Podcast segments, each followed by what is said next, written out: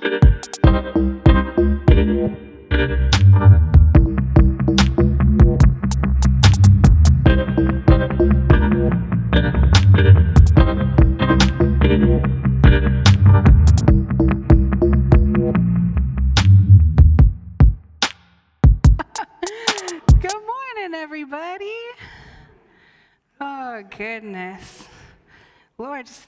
Your presence that is here this morning, Lord, for every single one of everybody that's watching online. I just pray that your presence will just be really felt and made known as it is here in this building, Lord. I just thank you that you are so faithful to come.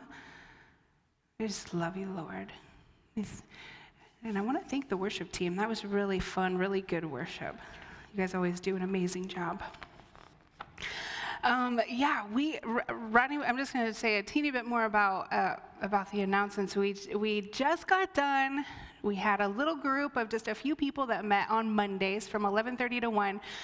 And we just really had a lot of fun. So we're going to take a couple weeks off, and then we're going to jump back in. We're going to study the Gospel of John for like six weeks, and then we'll take the rest of the year off. And then I'm going to see if somebody that I know that's sitting in the back row wants to teach something, but I haven't asked him yet, so shh, don't tell him. Um, anyway, so it's going to be really fun. I'm, I'm excited, but and so if you want to jump in on that Monday morning, 11:30 to 1 group, if you happen to work swing shift or have Mondays off, you're absolutely welcome to come, and you don't have to come to every one. Just come whenever you want to. But so for six weeks, starting on November 8th, uh, it's going to be fun. I always say things are going to be fun, but we always have fun. Um, all right. Uh, I'm a member of this mentorship group by that that is led by a guy across the pond. His name is Paul Scanlon, and he we have this little group and he puts these little not not necessarily daily sometimes it'll be a couple times a day and sometimes it'll be a couple days but he just puts these little like nuggets out there for you to think about and it, i don't know if any of you guys are kind of like know what i'm talking about when it's like I love it, but I hate it because he says stuff that I don't like or I don't agree with or I don't know if I believe yet. And so, but it's very like, fun to kind of like let my mind chew on. So I'm going to give you one, and I and I want to talk about it today because it just has really been impacting my heart for the last few weeks. He he he um, put it up like three weeks ago, and I've just been encouraging myself with it so much, and I've been encouraging my friends with it, and and so I'm like, okay, you guys, you know, this is what I read, or this is what I heard, and they're like like a couple of my friends have just experienced like freedom from like performance um, feeling like you need to be perfect to be able to do something. And so here's what it is. God is drawn to movement not accuracy. God is drawn to movement not accuracy. And i know that there are some people in the room that value accuracy very highly in, in your heart. You might be saying i disagree with that jen but I'm going to challenge you to let your mind chew on it for a little bit, and we're going to talk about it because at first, this is what my reaction was well, that can't be right.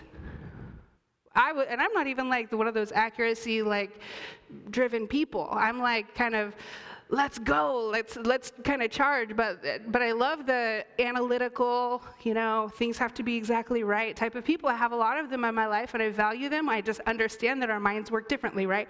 So when i i pull up the screen and i'm like god god's drawn to movement not accuracy. I'm like well that can't be right. Okay. I mean that just doesn't make sense. It doesn't sound like god. It doesn't sound like me. It doesn't sound like a lot of the people that i know. And then i kind of started being like okay, well, what if that is true? What if, what if as I go, the Lord is okay if I'm going the wrong direction because He wants to move me? And I start like, uh, over the last couple weeks, like it's really been marinating in my heart, and I start thinking of all these examples, right? Like um, i'm remembering i'm remembering i'm sitting in a parking lot trying to like putting in my gps an address and in a town that i'm not familiar with. Have you guys ever put an address in a gps and you're in a town that you're not familiar with and it says go west on bailey street and you're like where the heck is bailey street? What what how, where's west i don't know where i am. I'm, like, I'm in a town i have no how is this even helpful? I'm like, I'm like yelling at Siri, how is Why don't you tell me to turn left at the Walmart or whatever? Like, and so, but I have to remind myself, like, oh yeah, if I get on the wrong road, the GPS will just tell me to turn around or tell me to take a left now here and it'll recalculate, right? Everybody, everybody has experienced recalculating on the GPS, right? And so, and so I start realizing like, oh, okay, if I'm heading east in my car, if my car is pointed east and I need to be going west, okay, how much effort is it going to take me to turn my car around before I start going? You know how much a truck weighs? Like, I'm gonna have to get up and like get some friends. We're gonna have to like, if I'm, if I won't go until I'm pointed the direction that I know I need to go, like, how ridiculous is that? No one would do that, right? No one would actually physically get up and move their car around. Like you would go in the wrong direction and then you would turn around and then you would be going the right direction, right? Like, isn't this just ridiculous when you start breaking it down? That and so it makes you realize it makes me kind of realize like God is trying to movement, not accuracy. Okay. And I start going like, maybe this is true.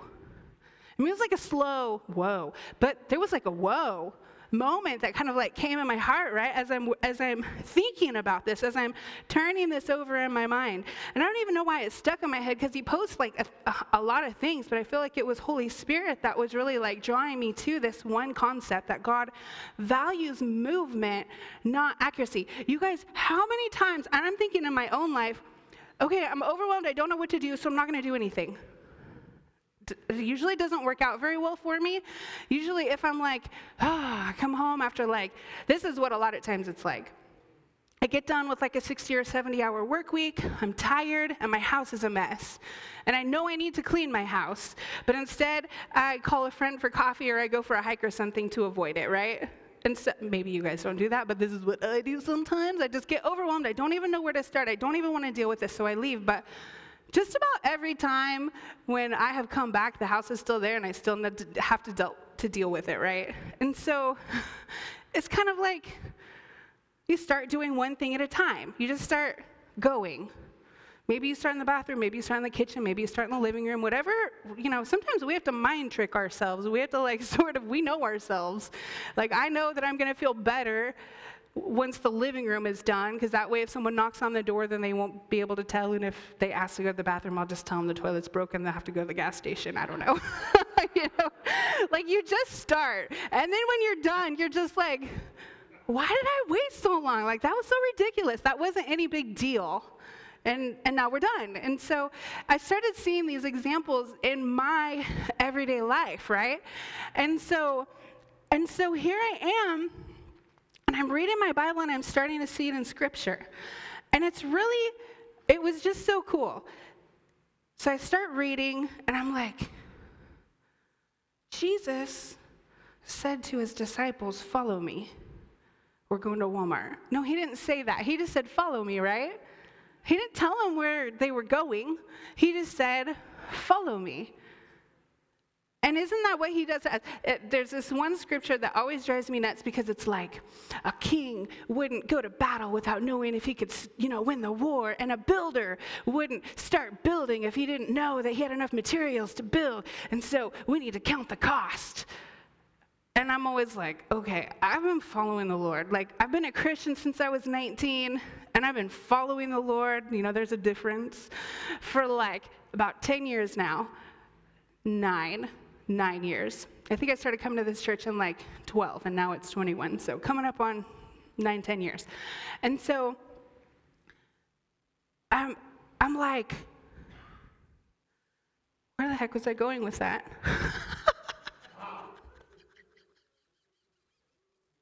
oh I got stuck. Let's just jump right back in. I don't know. follow, follow. Count the cost. That's what it was, yes. And I'm just like, okay, I definitely could not have possibly counted the cost when I first started following the Lord. And, and, those of you guys that have been for a while and he's taken you some places that you didn't really ask to go, anybody ever, the Lord take you places where you're like, I didn't ask for this. What are you doing, Lord? no?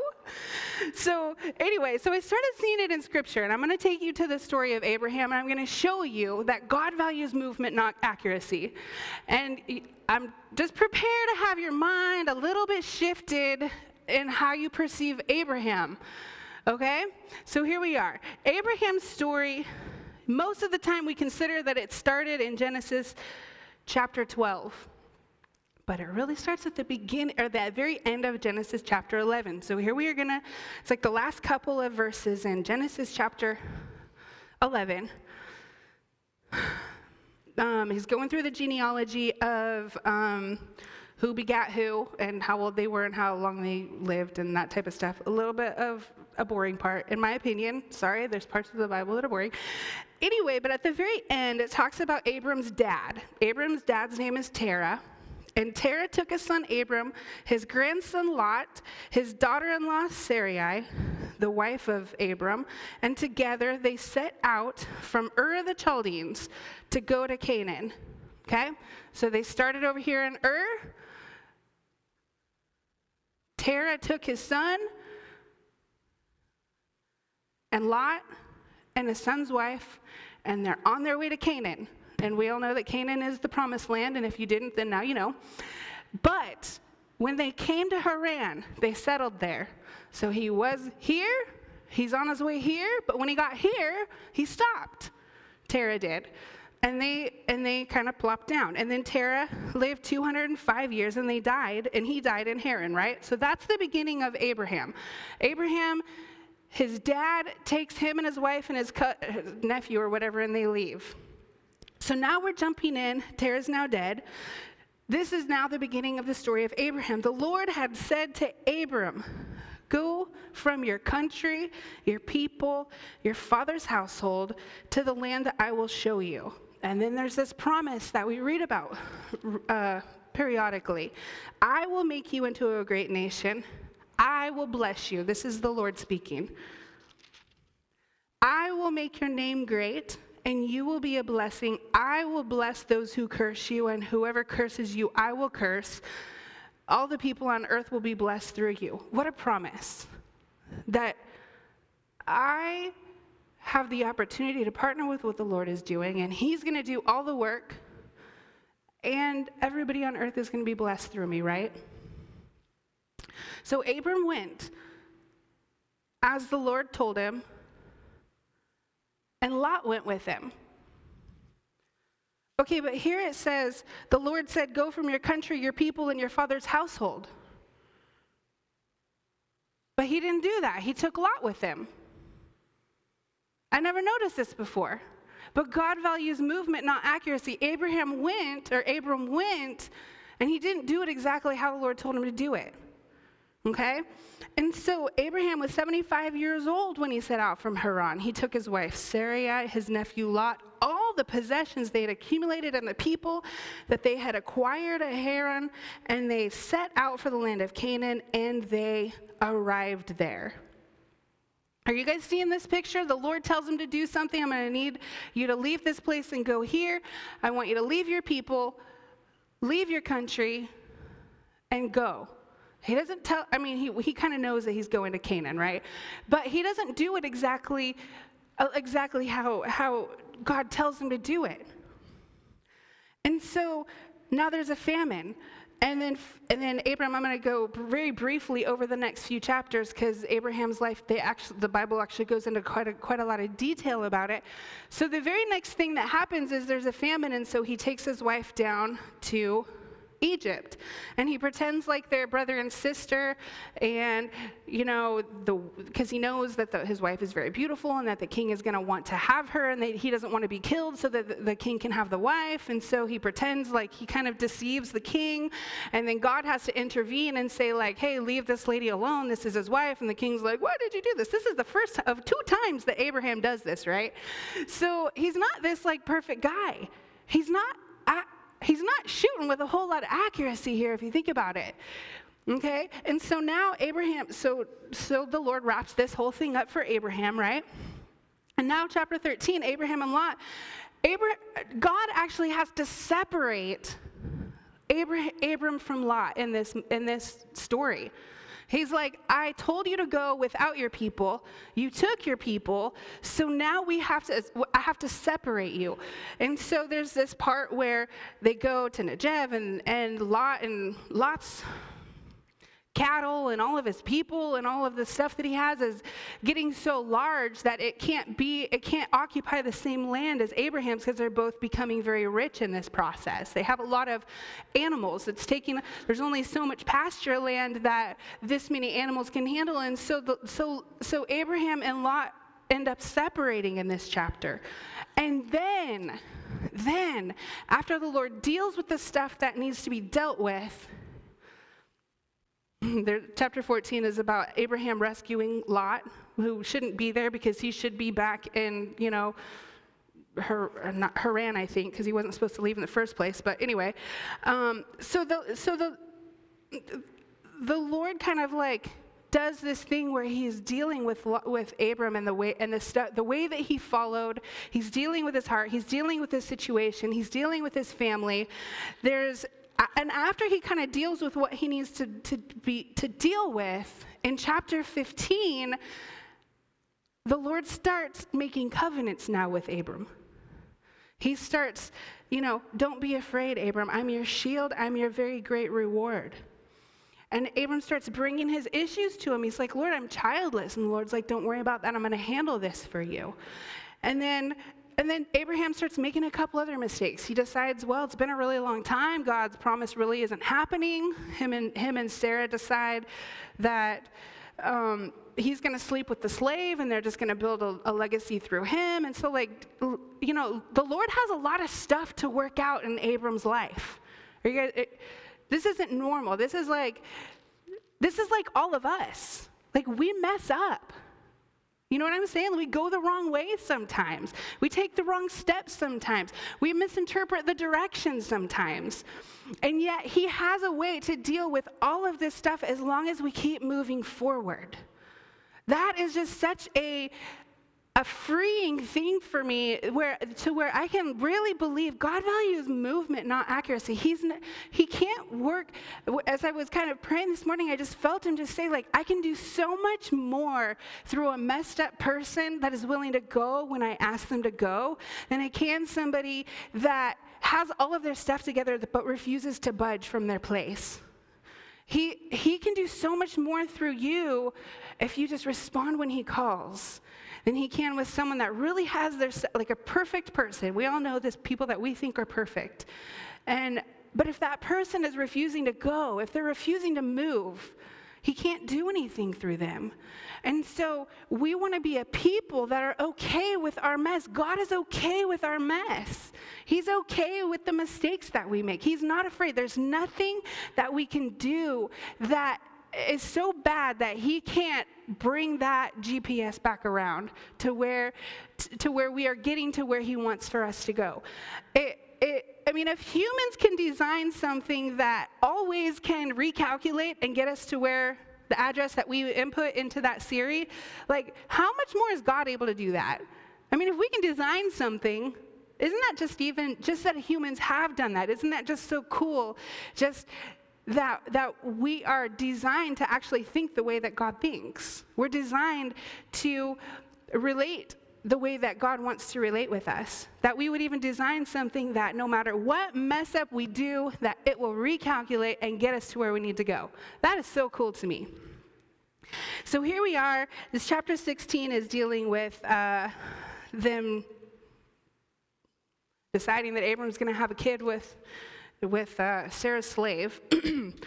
um, and so now the Lord has to deal with that. And after that's happened, then, then the Lord, He's continuing to make covenants with Abraham. Chapter 17 is Abraham's 99 years old.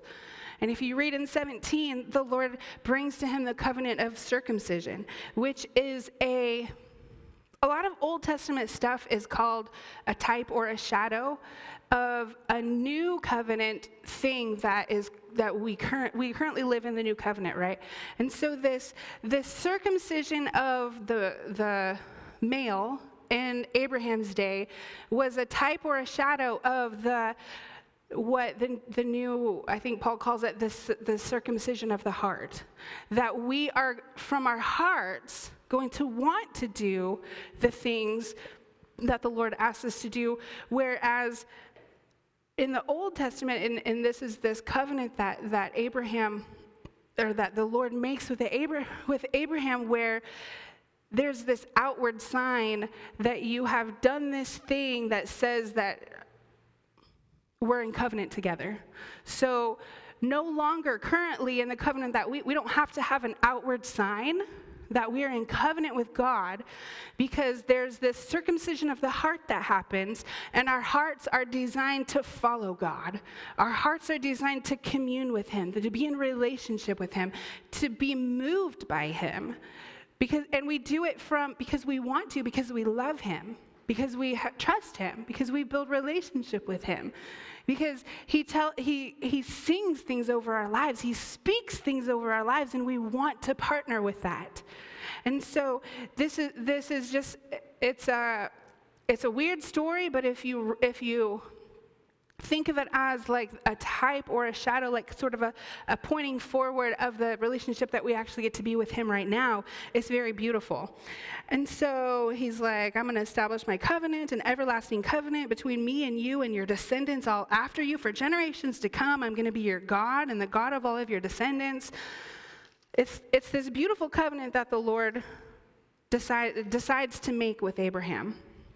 And so you know, he renames him at, in this chapter, and then you start kind of starting, you kind of start seeing in chapter nine, or chapter 18, there's this moment where the Lord comes down and he sees this, this city that is just just acting everybody's usually most people have heard of sodom and gomorrah how they were just so so wicked.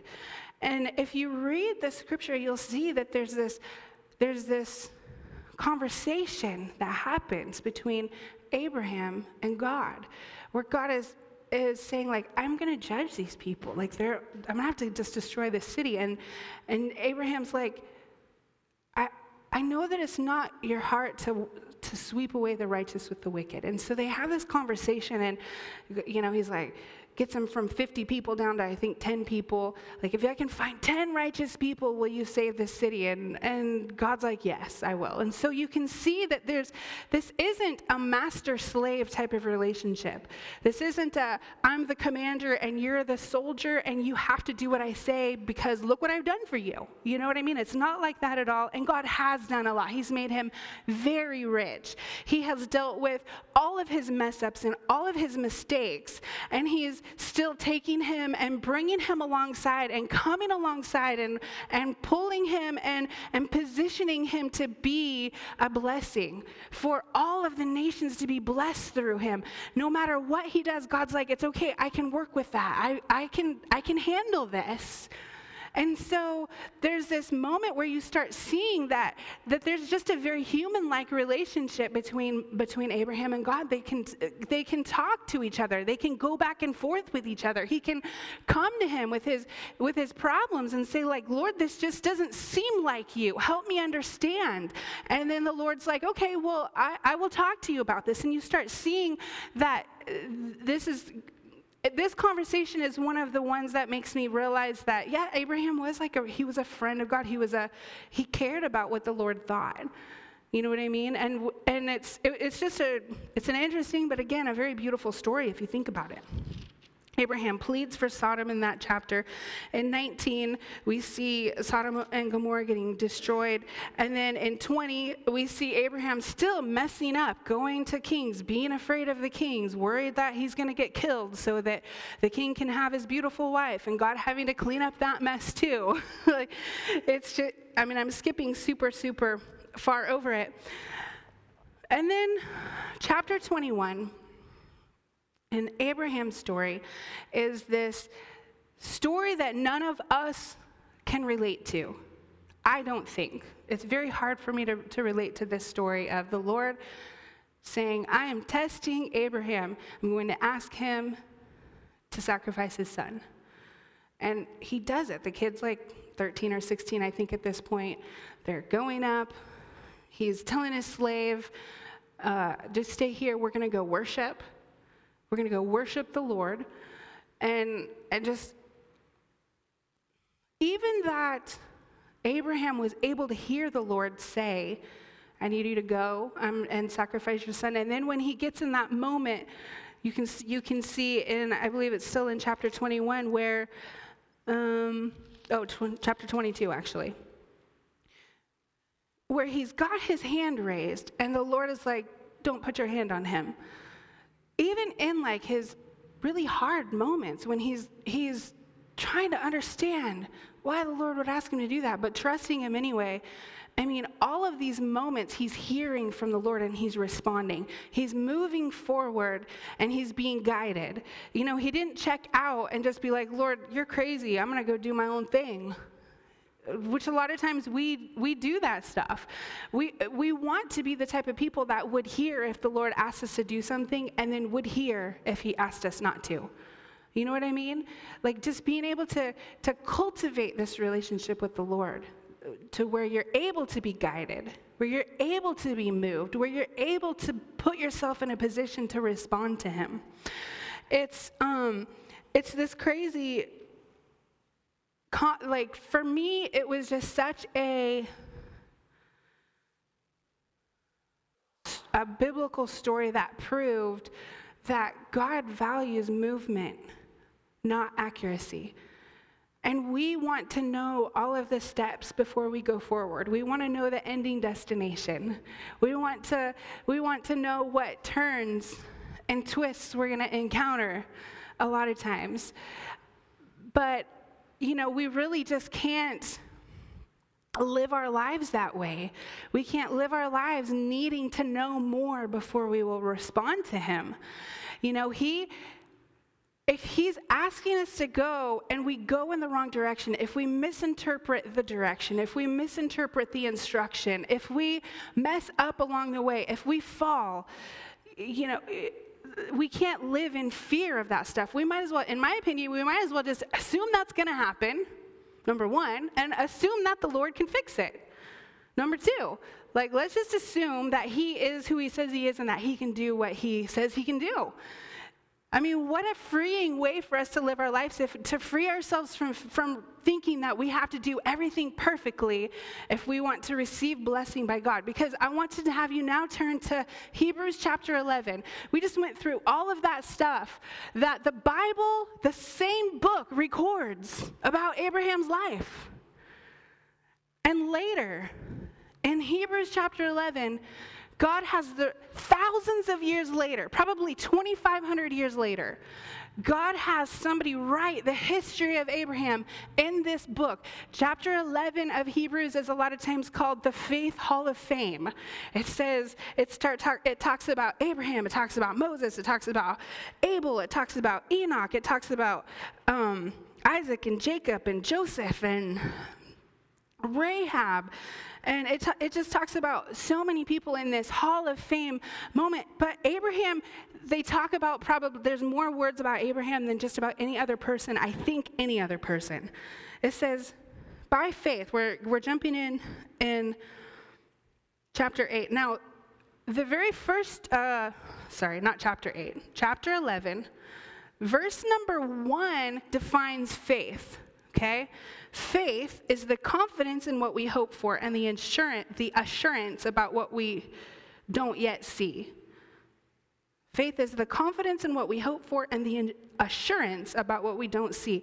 And then it just starts by faith, this person did this. By faith, this person did this. By faith, this person did this. This is what God has somebody 2,500 years after Abraham walked the earth, and it might have even be more than that. I didn't do the math. I'm sorry. I'm just trying to remember from a long time ago when I did know. So, starting in verse 8 of chapter 11 of Hebrews, by faith, Abraham, when he was called to go to a place where he would later receive his inheritance, he obeyed and he went. Like, we literally just broke down the ways that he didn't obey, but God remembered that he obeyed. God doesn't have to record, well, you kind of obeyed, but I fixed it along the way, so you're still kind of good. Like, no, God credited it to him as if he obeyed. Even though he had to clean up all of these messes, this forward movement was credited to him as faith. It's just so cool. So here we are. He was called, he obeyed, and he went, even though he didn't know where he was going. By faith, he made his home in the promised land like a stranger in a foreign country. He lived in tents, as did Isaac and Jacob, who were heirs with him of the same promise. For he was looking forward he was looking forward to the city with foundations, whose architect and builder is God. And by faith, even Sarah, who was past childbearing age, was enabled to bear children because she considered him faithful who made the promise. And so, from this one man, and he as good as dead, came descendants as numerous as the stars in the sky and as countless as sand on the seashore. And in Romans, I believe it says that, or, you know, it actually might have been earlier than that. It says that you are children of the promise. You are Abraham's children if you believe in Jesus. So you are one of those sand on the seashore, one of those stars in the sky that are being counted still to this day, hundreds of years, hundreds, lots of hundreds, after this book was put together and compiled, right? And so it says all these people were still living by faith when they died. They didn't receive the things that were promised. They only saw them and welcomed them from a distance, admitting that they were foreigners and strangers.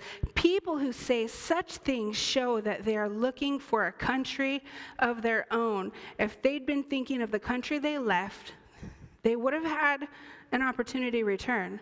But instead, they were looking for a better country, a heavenly one. And therefore, God is not ashamed to be called their God, for he's prepared a city for them. And by faith, Abraham, when God tested him, offered Isaac as a sacrifice. That he was willing to offer Isaac as a sacrifice, even though God stopped him, was credited to him as actually doing it. That's crazy to me. Um, he offered Isaac as a sacrifice. He who had embraced the promises was about to sacrifice his one and only son. Doesn't that sound very familiar? That the God who offered for us his one and only son, this, this foreshadowing thing of what happened thousands of years before Jesus walked the earth. Even though God said to him, It's through Isaac that your offspring will be reckoned, Abraham reasoned that even God could raise the dead. Oh, that God could even raise the dead. So, in a manner of speaking, he did receive Isaac back from the, de- from the death, from death. That is how God wrote Abraham's story. That is how God is asking for us to remember Abraham. And this is before Jesus. You know, for ourselves, we get to receive the same thing from God. He's asking for us to remember ourselves, to remember our pasts as dealt with and taken care of. That Jesus paid for everything, and that he who knew no sin became our sin so that we could be the righteousness of God, this exchange. He's, he's not asking us to remember every single one of our mistakes and everything that He's had to, every jam that He's had to get us out of, right? He's not asking us to remember that. But there is somebody that wants for us to remember that, and it's the one that comes only to steal, kill, and destroy. There is somebody that wants for you to remember your past and every bad thing you've ever done, but it's not God. God, just like He wants, He will just like he rewrote the history of Abraham, leaving out all of the bad stuff and only leaving in the good stuff, and in fact, crediting to him stuff that he didn't even do, that is the same God that wants to rewrite your history and actually is rewriting it right now. Because we don't we all mess up? You know, I've been saved since I was 19, so 25 years almost, and he's still rewriting my story. Every time I'm, I'm obedient to Him, He's rewriting that. Every time I mess up and I come back to Him, He rewrites it. You know, every single time He's so faithful. He's not like, Jen, you only get 100,000 mess ups and then I'm going to be done. Like, you know what I mean? You only get 10 million mess ups, Peggy. I mean, wouldn't that be so generous if the Lord was like, you only get 10 million mess ups, guys, and then I'm going to be done rescuing you? But He doesn't give a, a one single limit to any of us, to how many mess ups He is willing to, that Jesus would pay for. Does that make sense? I mean, how amazing is that? How amazing are you, God? But you know what? It comes with a cost. Sometimes the call of God doesn't actually fit in our lives. We don't just get to go along however we want and be like, Lord, I hope you're coming with me today. No, He's like, follow me. And we get to have the opportunity to choose whether or not we are going to do that. And he and and so he doesn't he sometimes the call of God doesn't fit into our lives. Sometimes he's actually calling you out of your life and into his life. And sometimes we have messed up our lives so bad that we actually want, Lord, rescue me out of my life. Anybody ever prayed that prayer? Lord, rescue me out of my life. I'm messing it up real bad. Sometimes, some of you guys can't relate to that, but I know that some of you can. But you know what? He values movement, not accuracy, and he can do so much more through a messed up person that is willing to go when he says go than he can with a perfect person who won't budge. And so I just want to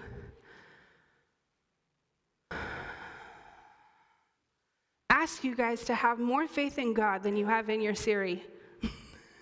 I want to I want to ask you to have more faith in God than you do in your GPS system. Your global positioning system just replace that with it's a God positioning system. He will position you if you will take that turn and if you take that that left turn and you were supposed to take a right turn, he'll recalculate for you. You know what I'm saying? But if Bugs Bunny has had his had had his God positioning it, system on, it wouldn't matter if he took the left turn or the right turn at Albuquerque. He would have still found himself where he was supposed to be. So um, I'm going to have you guys stand, and I'm going to I'm going to pray for you.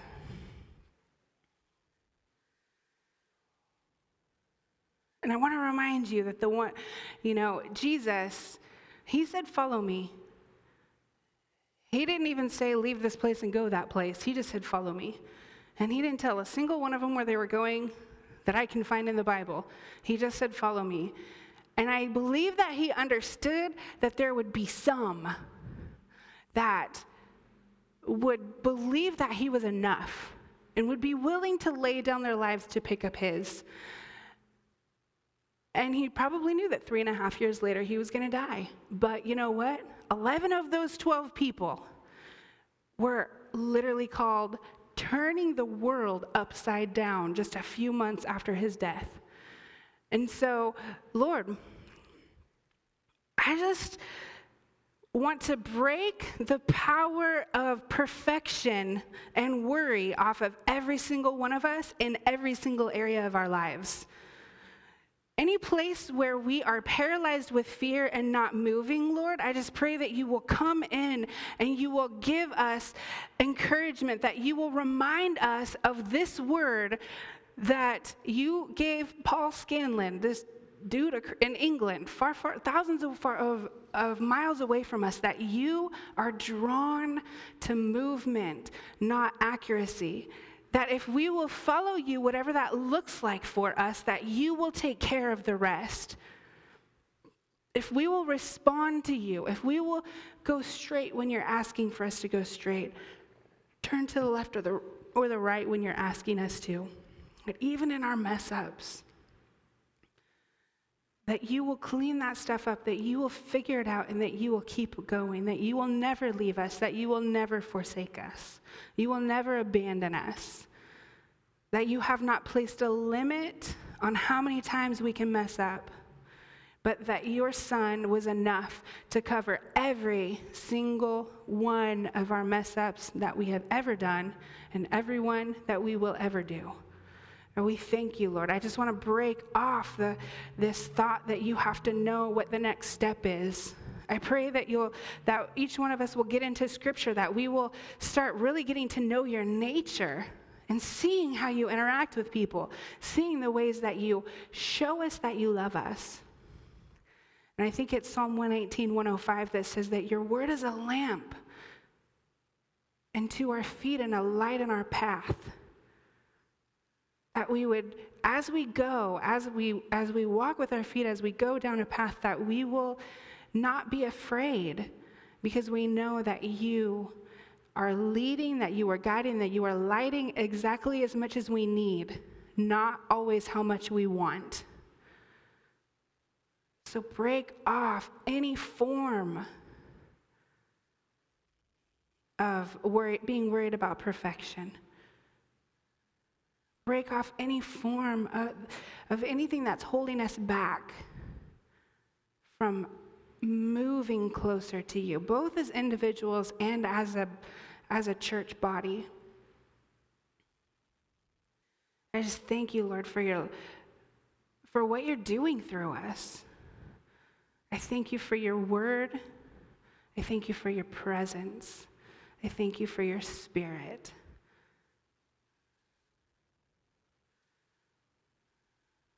The mighty and powerful name of Jesus. Amen.